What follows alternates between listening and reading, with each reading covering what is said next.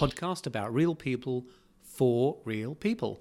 I wanted to create a space where I share my true feelings and those of my guests about what it's like to live in today's world, the challenges we face and how we deal with them or don't. What about all that stuff that's just not said but should be? You know, the conversations that we really want to have but don't. What do we really think and feel? What about our regrets, the dreams that we have, and the stuff we should be doing but we don't? Each week, I'll be here talking to real people about real life. This is a very honest look at life, and hopefully, by listening, it will help you to have a better understanding of yours. In today's episode, I'm talking to Jack, a young man about growing up in Peru and how incredible his childhood was there. How he dealt with the tragedy of his mother's death, his father living in another country, and moving to Australia to start a new life. I really hope you enjoy our conversation as much as we did. So, so welcome. Thank you. So you you grew up in Peru. Yes, I grew up. So I don't know Peru at all, and I'm interested in where, how do you think where you grew up defines who you are? Peru, it, I think it was the best place to possibly grow up. It was so different from any other place I've ever been to. It was so different uh, from Australian. You know, growing up in Australia, all my friends have different experiences. Growing up in Peru, I feel has given me a different type of maturity where I understand and I see things differently. You know, uh, there's a lot of poverty in Peru, and that that really um, made things clear for me what life really means. You know, not everything's about you know money. Where whereas in Australia, I feel like lots of my peers and and things like that haven't had those experiences, so they feel life is about money. They don't see it in a broader perspective. I think Peru, it's just given me different insight into the world. You know, the culture over there is so m- much more vivid than it is over here, and all of that has helped me become a different person from you know all my peers i remember growing up and my mother owned a restaurant over there and my life over there was so different from what it is now you know i'd wake up and i'd go down to my mum's restaurant and have breakfast made for me and then catch the bus in the early morning and go to school. And now I, I have to make breakfast myself and it's so different two completely different lives but they're both really great. So i think peru has given me has been beneficial for me in a way that i understand things better and i um, appreciate things more i was actually born in, in peru so i was there for 12 years since um since i was born there yeah Do you, what were your first? Do you have any kind of first memories of what you you talked then very clearly about what Peru's like? But was you have any? What was your first memories of Peru? Well, it's it's really hard to remember like my first memories, but when I was younger, my mum filmed this video because living in South America it's so different from living in Australia. So my mother wanted to show my family in Australia what it's like, what my life is like in Peru, and that video is like uh, I think it goes over a few days in a, in a few short hours, and it shows my life in Peru. And I think that video has brought back so many memories. So when you ask, you know, what memories I remember, it's really that video is pretty much all the memories I have over there. It's you know, getting up early, sitting on the couch with my mom eating chocolate and watching movies in the afternoon, going to my nanny's house, you know, staying home on the holidays and watching, you know, the cleaner clean and, you know, talking to her and going down to the restaurant and watching my mum work. Those were my my earliest memories that I, I can possibly remember. Uh, in terms of challenges and things that you face, what would be you know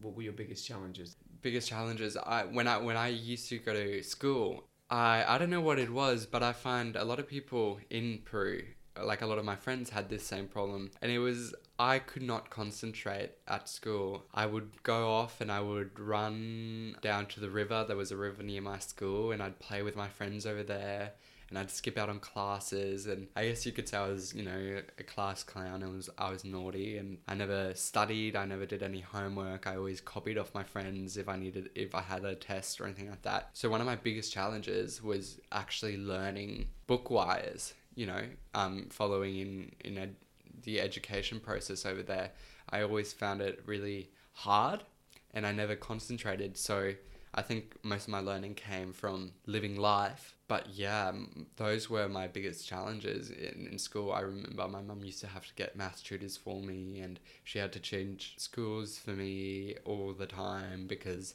she just thought maybe it was the school, but it, it was, when I came to Australia, it all changed. So I don't know what it was about Peru. It might be the educational, or it was just because I was having too much fun that I didn't want to learn, and that was my biggest challenge. Yeah. And what and what and how? So how was the school like in, in Peru compared to how it is in Australia? I love school in Peru so much more. I love Australian education as well, but it, it's a dogma really. In in Australia, you have to follow a certain process, and I know everything about getting into uni. Whereas in Peru, I didn't really know much about it. That might have just been because of my age, but I didn't stress over school like I do now. School, well, especially my school, there there's like different types of schools in Peru, but the schools I used to go to were like international schools, and their approaches were like Steiner schools, just very free. They tr- tried to teach you more about life and the environment and you had classes where it was called farm class so you would plant trees and plant flowers and we had taller day which means we would have different classes where we do different things so they one term we'd be in cooking taller which means we'd learn how to cook or we'd be in making products and we could make products and make shampoos from natural flowers that we grew which was so so rewarding It felt really cool to make your own soaps and stuff like that from uh, flowers you grew. So school over there i felt was a lot more nurturing. It was just do what you want learn as you know learn as you grow. And here it's so more you know you follow the structure, do your assignments, hand them in on time, or you get a Friday sort of thing, which is good in a way that I learn a lot more in bookwise matter. You know, I, I get more, my academics have gone up in, you know, in skill, but it's different. So it's a bit of both, both worlds. I love, you know, the, the more free approach, you know, free range, I would call it, but I didn't learn much. Some it worked for some people, but for me, I guess it didn't. And now the more structured does work for me because I'm doing much better at school than I, I was in Peru. Yeah. Yeah, I mean that sort of says that you're somebody who needs the structure. Yeah. There are kids who, people who do, and people who don't. So I totally get why this would work for you. But in terms of what you think you're learning at school now, and how much use do you think that's going to be to you when you're an adult?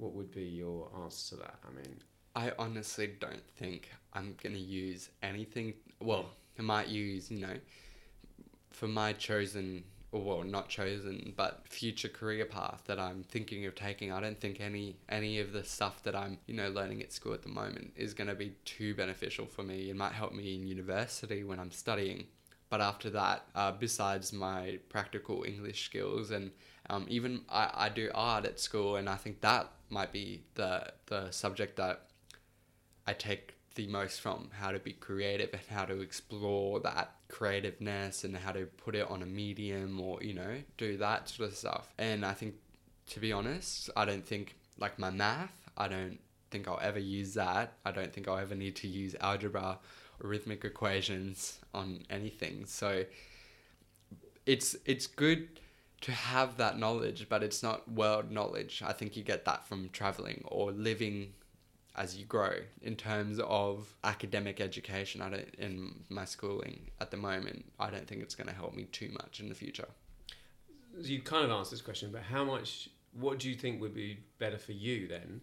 Uh, what would they teach you at school would, would help you in life more? I feel like if they taught us more about the world around us, so at the moment we learn about books like Shakespeare, Hamlet, and that sort of stuff, and sure that sure that's um beneficial in, in one way, but we don't get taught about places like Peru. We don't get taught about places like Africa where people are starving or even in you know North Korea where people are suppressed. And I'm not trying to you know seem very left wing but I just feel with that knowledge we can learn more about our world because it is our world. And I think in Australia we're too nurtured. Um, our country's so wealthy that we don't see that sort of stuff. We, you know we might see homelessness but it's nothing on a scale to you know world world hunger and stuff like that. So I feel if let, let's say we had a weekly class where it's you know study of society, I think that would that would be way more beneficial for everyone than math and that sort of stuff. And how do you? Because you, obviously you had friends in Peru and you got friends in Australia. How do you find your friends? How different are they in Peru compared to here? Given what you just said in terms of uh, that's that's an interesting question because I, I always think about that and you know when I I get asked how my friends are in Australia and if I have friends and I go yeah and they say are they good friends? I go they're good friends but I don't think they're going to be lifetime friends. I love my friends in Australia. They're good people but I don't think that they don't we don't see eye to eye on everything and that's that's fine you know opposites attract. But I find that my friends in Peru we just got along way more and I think maybe I'm used to that because in Peru everyone everyone's a lot more I don't know what the word is in English cariñoso it, they're more friendly you know they'll give you hugs and it's not you know whereas if you gave a guy here a hug people might say you're gay or something like that so I just find it hard to adjust to sort of Australian friendships because they're a lot more distant, they're a lot more cool. Whereas in Peru, everyone's your friend. Um, I find people in Peru, my friends in Peru, they just want to be with you, you know, they want to do things with you. Like you can tell them that I love you. And it's sort of that sort of culture, you know. I, I feel that culture you can see it present in Italy and stuff like that, where families are really close together and friends are really tight. Whereas here, friends are friends, and then that's where it stops, sort of thing. They don't come into your, you know, your life too much. Yeah, into your self being, I, I would call it. Yeah. And do you, do you think that's more so with being a man? Do you think that, that guys tend to struggle here with being able to express themselves and how they feel compared to Peru? I do. I it, yes. I think that for for some odd reason, the Australian man is a lot more hard ass or I think they're expected more to not, you know, show emotion. They're expected to be, you know, the stereotype I guess. Maybe not expected to, but, you know, to confirm more towards it where, you know, they don't show their emotion. Whereas in Peru I don't think we have that much of a structure. We've had too much in like our history to follow anything like that. So everyone's different and everyone's just loving.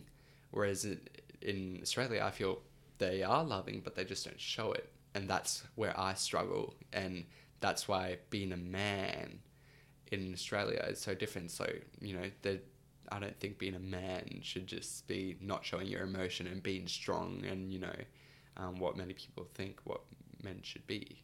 And do you think, given that you've got friends here, you have any of those conversations where you have talked about that really they're not like that, but they're just not taught to be like that or told to be very male and not show emotions. But underneath that, do you sense that there's that is just there, but they don't know how to express themselves, or I, I do. I've I've had a few you know different talks with different friends where I feel like there is a lot more to them, and they do want to show their emotion, but society has sort of played a role in shaping how they should behave, where they think that being a man is being, you know, tough on the outside. But I've definitely had friends who've gone and said, "Look, I don't, I don't care about if I cry. It's being a, I think that's being a man," and I agree with them. You know, because we're all just humans. It doesn't matter whether you're female or male.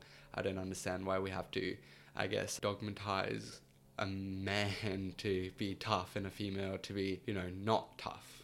So I definitely see that in my friends. They don't they don't confirm to it, and I don't think they feel pressured by society. And I'm one of those people. Mm.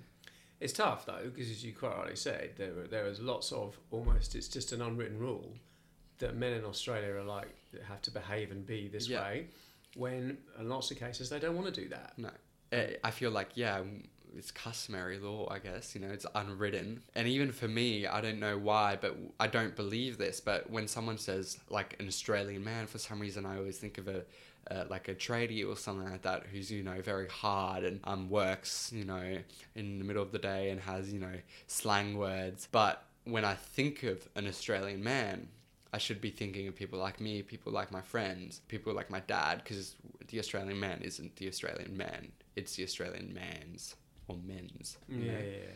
because there's so many different types. Yeah. So what was your? T- you just mentioned your dad. Then what was your dad like? Uh, my Is he dad. still around? I don't know if he's around. No, no, my dad. Yeah, my dad's around. Um, he's the Australian man who doesn't like Australia that much. He doesn't live in Australia. He does show. He's not afraid to show his emotions as well. He is a bit of like he's an alcoholic. So because he had like a, a troubled childhood. You know, his mum died when he was young, and his dad moved him away from school and moved into a new house with his his nanny of all things. So he had a troubled childhood and you know he got into drugs and alcohol and that sort of stuff. So he still shows his emotion. He's not afraid to talk about what he feels. And i think that's where i've learned about my type of you know what being a man is. He is an australian man who isn't the you know the stereotype. He's a di- he's that is he's a different man. He's not even the type of man that you know i would he's very not feminine but he has those aspects where he he's easy to talk about he shows his emotions and you know i think his experience with women have helped him you know do that yeah Where does he live now? Do you see him much? Or? um, I don't see him that often. I see him every year or every second year. But he he ha- he lives in Spain, but he travels a lot. He's a bit of a nomad. He you know he likes to hop around either Norway, Portugal, Spain, Thailand, all those sort of places. He's never been able to really settle down. He's not that sort of person. Yeah, I think there's been too much trauma in his life for him to feel like he can anchor down Mm. and start a life. And have so have you found that to not have your dad around? I actually never had any problem with it. You know, all my friends, when I went over to their houses, they always had dads and stuff like that. And I feel like a lot of my friends tried to take care of me in a way that I wouldn't, you know, feel bad because, you know, they saw that I didn't have a, I didn't have a present dad and they did. And that, you know, that's what I was talking about. In Peru, everyone's more loving and they would actually care if I, you know, if I felt sad about them having a dad, but I never did. I um I never felt like I needed a dad, even though it was my mum and I, just my mum and I. We always had people around. I think I grew up in a in such a way that my mum was so capable of everything, and we had so much help that I never felt like I required a dad. I think I even didn't want a dad. You know, I think my dad like went, sorry my mum when she had boyfriends and stuff like that, I was afraid that she was gonna marry them and I'd have a dad, you know, because all my friends, their dads would discipline them, and I didn't have that, and that's maybe where I got, you know, my free range from, you know, at school and stuff like that, from not having a dad. So I do wonder what life would have been like with a dad. I don't think it would have been greater, because I've yeah, without a dad, I don't feel like I've missed out on too much. And so, who would have been, who are your mentors, male mentors? Did you have male or female, or just are they, would they just be people? And I'm talking, I'm not just that. By that I mean people that you know, so friends. I'm interested in who those might be, and also people that you don't know. So you know whether they're media people or celebrities or whatever. Who do you identify with and why? I've never had mentors as such, whereas I where I want to follow in their footsteps or anything like that. But I've always had people who I think are good people, and I kind of want to look up to, or I guess want to have different aspects of who they are. So I've always looked up like up my sis, my mum's um, brother. My uncle Dave, I've always looked up to him. I've always looked up to one of my mum's friends, Andrew.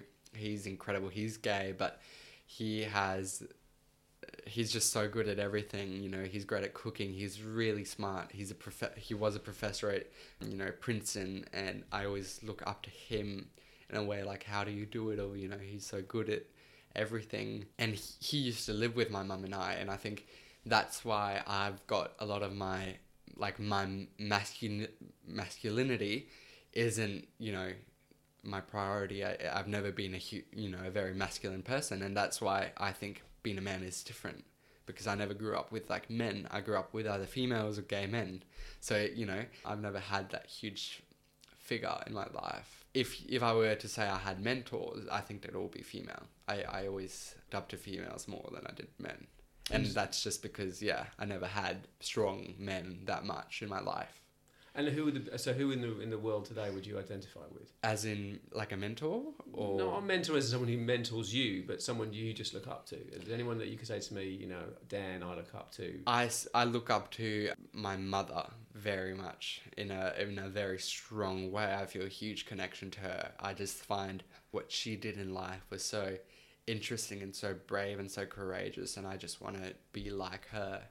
I, I look up to one of my neighbors in Peru. She, she the one who I came and I came to Melbourne to see her. I just find her to be really strong and really hardworking businesswoman and you know very loving at the same time you know my grandma in some aspects you know in the way that she's a hard worker um, some aspects I completely want to separate myself from my aunt you know she took me in when my mother passed away and I think that's the most compassionate you can ever be taking a new per you know a new kid so I definitely feel very strong to those women. One of my mother's friend who also passed away um, of cancer, um, she lived with us and she was just very kind and, and lovely and I look up to her aspect uh, in aspects of, you know, charisma and stuff like that, even though she was a very messy person and which, you know, my mum and her would sometimes have arguments because she'd leave, you know, the toilet paper roll empty in the toilet. Her loveliness and charisma. You know, she was a writer, and I just look up to them because they are strong female, peop- you know, figures in my life. Yeah. You mentioned that your mum passed Mm. away. How how long ago was that? Ah, that was so. That was 2014. So that's about four, coming up to five years. So tell me about that experience of what it was like to go through Uh, losing your mum. It was like now that I think about it, it at the at the time it was the worst thing. I did I couldn't see anything else besides my mother's passing because she was the only person I lived with. You know, I didn't have a dad to rely on or not a stable dad to rely on. I knew I was going to be taken care of, but just because all my life I had been with my mum living in Peru, just us. You know, we had guests and everything, but it was just us. So when my mum was sick, I don't think, I don't know whether it was denial or it was just my young, naive self. I didn't really think about death or anything like that. So when my mother, when she did die, it was such a huge shock to my whole being. Everything completely changed. I completely matured. I felt like now I can't, you know, I can't be a kid anymore. You know, my mum's dead. I have to look out for myself now. I have to grow and be like her. I just matured so quickly when I moved to Australia because I, you know, it was from one trauma to the next, you know. It wasn't just my mum dying. It was, you know, my mum died. I packed my bags and moved to a completely different country and started a completely new school with completely different, I guess, parents. And, you know, now I have two sisters who were my cousins, but now they're my, you know, like my sisters. And it was so painful in that moment. But I, I've grown so quickly, you know, because I was so young. I, I had a lot of resilience and I bounced back really fast where I don't feel it as much anymore. You know, I feel like I've always lived here. I feel like I've always had those sisters, sort of thing. But I still remember my, you know, my past. I guess it's always part of me. That's amazing that you say that because to go through what you've been through is not an easy thing at all. And how do you? Are there times when you just you you, you struggle with with that? Absolutely. Um, I have, you know, I have moments where I'm really enjoying life, and then I have moments where everything just becomes so hard, and I just completely wish none of, you know, I always think about what what would have happened when if if not, she hadn't died or passed, you know, pass away.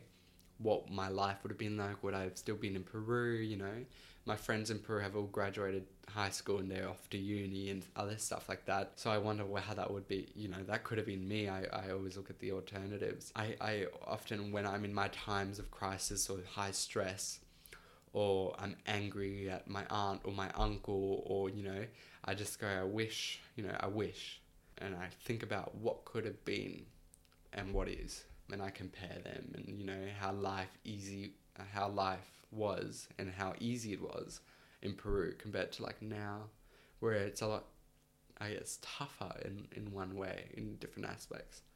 But I also think that might have just been my age. Who do you turn to in those moments, in those really dark, terrible, uh, awful moments? What do you do? I- how do you get through it?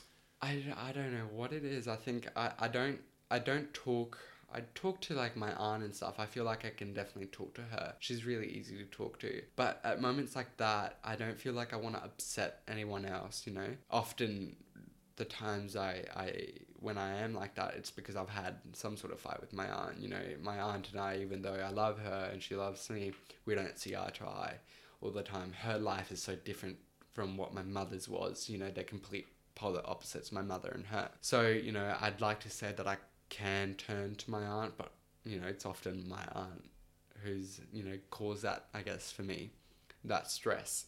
So I don't think I really, I don't talk to anyone really about it. I don't, I don't feel like I have the opportunity to talk to other people, you know, because it happens so quickly that I just probably lock myself in my room and like every other teenager does and just zone, you know, zone out. I, I put on a movie or I watch my favorite TV show, I listen to music and just sleep sleep on it and usually by the morning it's gone. It's very rare for me to have a really intense moment of I wish I wish I was there. I wish it hadn't happened. I think everything happens for a reason, and that's why I'm here at the moment. It's amazing that you can do that, as I said before, because to better just look at it in the way that you look at it, that's incredible, because that's it's a very tough experience It that you've been through, particularly at such a young age as well. So it's uh, credit credit to you that you, you can do that. So what does the what does the future hold then for you? You talked about where you think you might go. What what how have you worked out like what you think you want to do? You said you talked about going to uni, but what do you want to do? Do you know what you want to do beyond that? Where do you get that kind of oh yeah, I want to be this? What what's your what's your goal in life?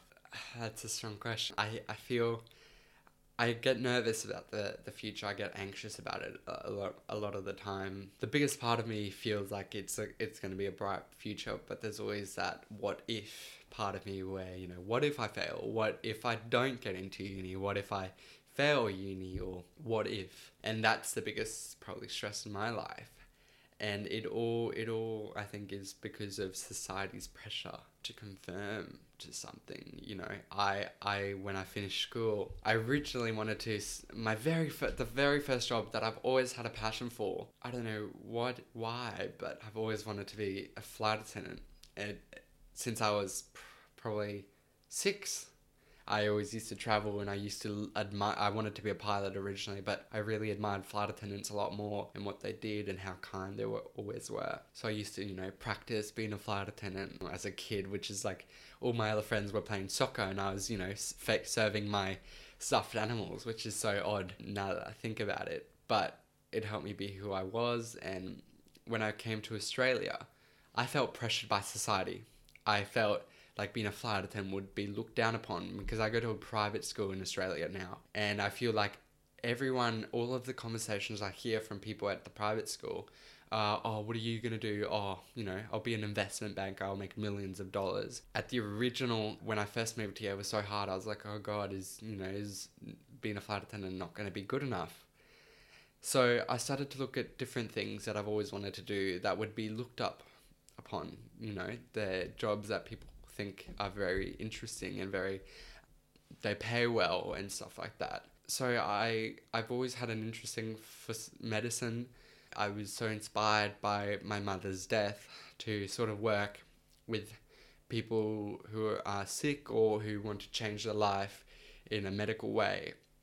And I, for some reason, when I was in Peru, I used to operate like there was a market where you could get any part of a, you know, an animal, and I'd let's say I'd buy the brain and operate on it, which is so weird for a twelve year old to do. But that's just me. So when I moved to Australia, I that's my pa- that was my passion. My focus was to be a doctor. I was so stressed because I am not the the most academically inclined person. You know, um, I get good grades, but I'm not an OP or ATAR 99 student. I was trying my absolute hardest and I was burning out. I was, you know, at, at grade nine, I was burning out because I was so stressed about the future. And it, it came to a point where I I just didn't want to do anything anymore. I still wanted to be a doctor. I still do, but I didn't want to do it anymore. I didn't want to think about it because it was just too hard. And then I moved to, uh, no, I didn't move. I, I went on a trip to Peru and I was thinking about what I wanted to do. I've always had an idea of what I wanted to do, and you know, I always, you know, all my friends always said, "Oh, you know what you want to do? That's so cool." And not knowing what I wanted to do was so different. I was like, what am I to do? I toyed with the idea of just going back to Peru when I finished school and opening my own restaurant or working at my mum's restaurant and just following in her footsteps. But at the same time, I was working with my mother's lawyer. She was telling me what her job was like, and I'd always had like a sort of an interesting feeling about it. But it, I, for, for me, being a lawyer, you had to be a shark. You had to be really ruthless. You had to be mean and um, conniving and a liar. So I thought being a lawyer, I could never do that. But working with my mum's lawyer, so different, so interesting, and I heard what what a norm like what a real lawyer is, and not the TV portrayal of a lawyer. So when I came back to Australia, I started looking into it more after my holiday. I fixated on it. I fixate on many things, like every career path I want to do. So I fixated on it I wanted to be a lawyer, and I thought that was fitting because everyone, you know, everyone looks up to lawyers and doctors, and you know, every TV show they go, "Oh, he's a lawyer, he's a doctor, he makes lots of money," and I think that was a big um, bonus to me wanting to be a lawyer. But as I grew more, I was like, why am I doing this? Am I doing it just because I want the admiration? Why do I want the admiration? I realized I still want to do, I still want to be a lawyer, but not a corporate lawyer. I don't want to do any type of law that I'm doing it just for the money. I, I'm interested in like immigration law or um, international law, something that allows me to work with people from other countries, people who have been marginalized, oppressed, persecuted. That's what really, um, you know, ignites a fire within me. But I also I don't care about what other people think anymore about being a flight attendant now that I've grown and I'm not in grade seven. I'm going, it's my life. I'll be in the grave one day. And if I don't do what I want to do, I'm not gonna, you know, gonna be truly happy in life. So I am looking into becoming a flight attendant when I finish school, and still being a lawyer. You know, you can do m- more than one thing in this world, and I think that's my pathway, and it's my life, and I always look at other people's life and try to follow their life because their life looks so cool from the outside. But my life can look just as cool when I follow my life. Yeah, everyone's different. So I think that's my passion. And I don't really care about what anyone else thinks anymore because I've learned that once you die, you're dead and it's your life you live, not someone else's. Yeah, I agree with you completely. I think it's spot on. I think it, the, the challenge is, which is why I was going to go back to something you said is that in the world we live in now, whether it's Australia, America, wherever, England, that there's a lot of people feel like they have to conform.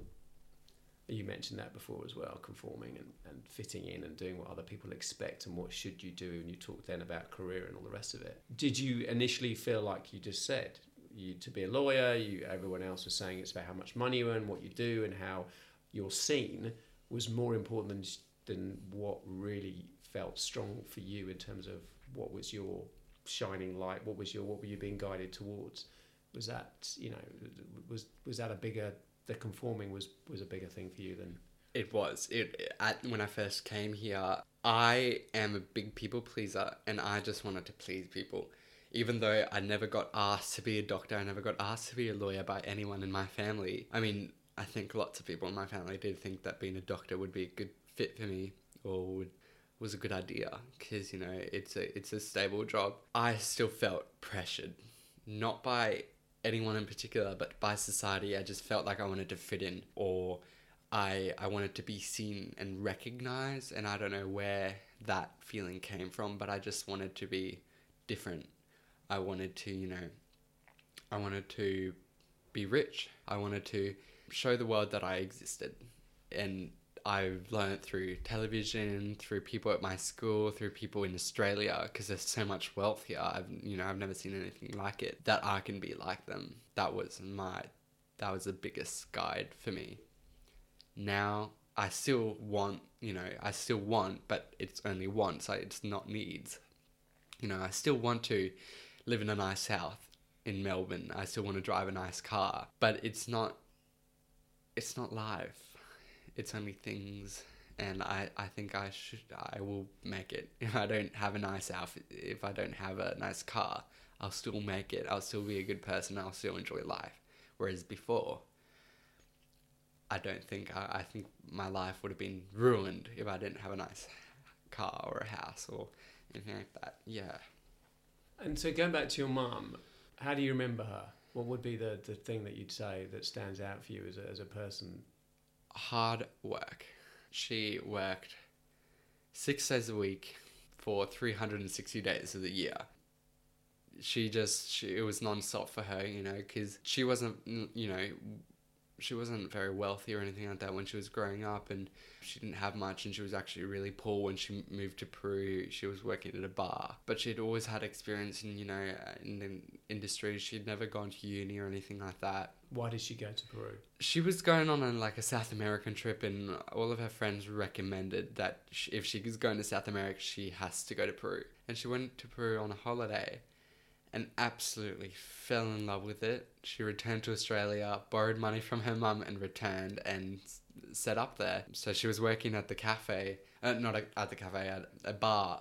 The bar owner, Gary, was like, Jane, do you want to set up a restaurant, you know, for me and, you know, you'll be the manager sort of thing. So she set up a restaurant and while she was pregnant and she called it Jack's Cafe. So the cafe is named after me, which is so special, I feel. She set up and she was working there, but she wasn't being paid very well. She was still, you know, struggling to make ends meet, especially in a different country. You know, just learning the language was hard enough. Establishing a cafe in a different, re- in, you know, a different country was even harder. So she she was gonna leave, and she was gonna come back to Australia, which is you know crazy to think about now. Until you know Gary, the the person who owned the cafe was like, "No, Jane, don't leave. I'll make you a partner." So um, she stayed, and you know, she worked so hard for what she for what she had. That's what made her business successful. That's what you know. I remember her by you know. I just remember. Even though I didn't have that much time with her, you know, I'd spend the afternoons with her and one Saturday, but even the Saturday she'd work, you know and I'd always be looked after by nannies and maids and whatnot. Her hard work, I always admired it.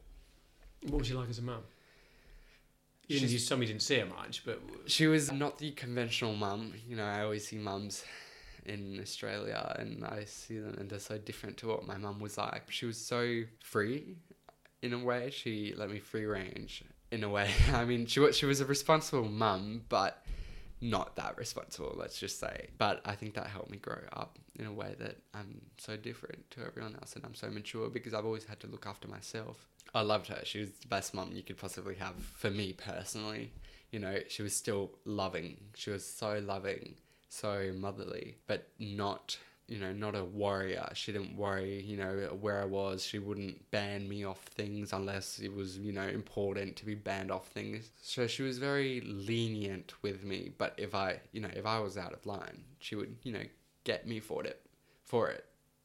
But she wasn't, you know, the nurturer where she does everything for me or you know where a lot of my friends in australia are you know have been nurtured they are just some so completely out of line you know the way they treat their mothers the way they just don't do anything. And i think oh my god i don't know how you can, you know be a mother to such a behave you know ma- badly behaved child you know i guess. So i just i'm really thankful to my mother for being so different from all the other mums you know. I don't know how else i could describe her. It's just so different to what i've seen i don't think there is a word to describe it no, I mean, but culturally, that's as you mentioned before, that is a big contrast between what you've experienced when you were growing up to what you experience now. That's massive, and I completely relate to the being independent. My parents were like that as well. You know, I've got two brothers. We had free reign to do our own kind of thing, and, and I think that's very important. It doesn't really happen now, as you just said. I think a lot of kids now they're micromanaged by the parents, so they do everything for them. You kind of go, well, okay, if you've got to go off and do something, how are you going to yeah cope in I life because you You don't know, know what, how to I do know stuff. they don't know how to make their own lunchbox sort of thing, and I just go, it's the most simple thing, you know. It's basic skills, you know. It's what's going to make you a man. Even though I don't confirm to anything in society, I think being mature and being responsible for yourself is being a man. It's being a woman. That's the most important part. And then have you had those kind of conversations with your friends here where you said, "Oh God, I used to do this," and they- and they're like, "Oh, Yeah. I can never do that," Yeah. or, or we- or do they say, "I wish we could do that," but I've never had conversations where they've said, "I wish I could do that." They they're happy that their mum does everything for them. Yeah. They're ironing, they're washing, everything. But I've always, I guess, had banter with them. I've always, you know, made fun of them for not doing their own thing. You know, making their own lunchbox, ironing their own clothing, that sort of stuff. I've always made fun of them for that. We've never really had conversations, but a lot of my other friends as well who do their own things also make fun of them because it's so just out of whack, you know. But they don't really care as long as it's done for them. Yeah, and presumably that's the norm where they people get stuff done for them. It's not like that's the rarity. you know, no, so, yeah, that's, which is really crazy to think about. That their mums like I've never had anything like that. You know, I never ma- made my own lunchbox or anything like that because I never had one in Peru, but. I still learned how to do my own thing. You know, I didn't rely on my mother to do everything for me or even my father. And I find so many people here do, which is just, for me, it seems ridiculous. Yeah. yeah. Well, I think that's uh, been a very good chat. I appreciate your time. no Um, problem. It's been a pleasure. So that's great. One thing I was going to ask you, and I thought about it, is how would you, the podcast is called More Real. How do you think your life could be more real? I still, even now, after, you know, thinking about why am I doing what I'm doing and not trying to confirm to what society believes is great, being a doctor, being a lawyer, I still feel like part of me, or like a big chunk of me, really, is still trying to, even though I'm trying to do my own thing, I'm trying to do it in a way I can you know, please society's, you know, views on what's good and what's bad and what's a good career and what's, you know, I feel to be more real, I could leave that behind. I could just not even care about it. Not even think about what other people in society think is a good job or, or is a good career and how much money is enough money and stuff like that. That that's what would make me more real. Mm, that's a good answer. And something you meant, you said then, you mentioned before being a people pleaser. Why? Why do you think you're a people pleaser? I have not the slightest clue. I it might have been. I never used to be in Peru. Because I that's, think that's, that's I where I struggle with that because what you've described about who you were and the life that you Yeah. lead, you didn't have to be that. And that's why I feel like my mother's death was such a marker point in my life because I went from one person to another. My not not not caring about what people think went changed so differently to when, when I moved to Australia and I think not trying to blame Australia or anything like that, but I feel Australia is responsible for changing me. The people here, the people at my school, the teachers, the you know, the people I live with, my friends in Australia, that sort of stuff. I feel like they're are what changed me. Yeah, and that's why I'm a people pleaser now. Mm. Yeah. Well, I think you should stick to um, what you were, who you were before. I Yeah. suspect that you will go back to that. But yeah, that's uh, it's a, you're doing incredibly well because, as I said before, it's a challenge, an amazing challenge and experience what you've been through. So you're doing remarkably well. So credit to you. Thank you. Okay, that's great. Perfect. Thank you for listening to More Real. I truly hope you've enjoyed the experience and that you will continue to be here to explore real life with me. If you have, please tell anyone you know about More Real. I love creating a space for real conversations. So if you know anyone who would want to be on this podcast, please email me at morereal1, one is spelt O N E, at gmail.com. Once again, morereal1 at gmail.com. I'm very grateful as always for your support.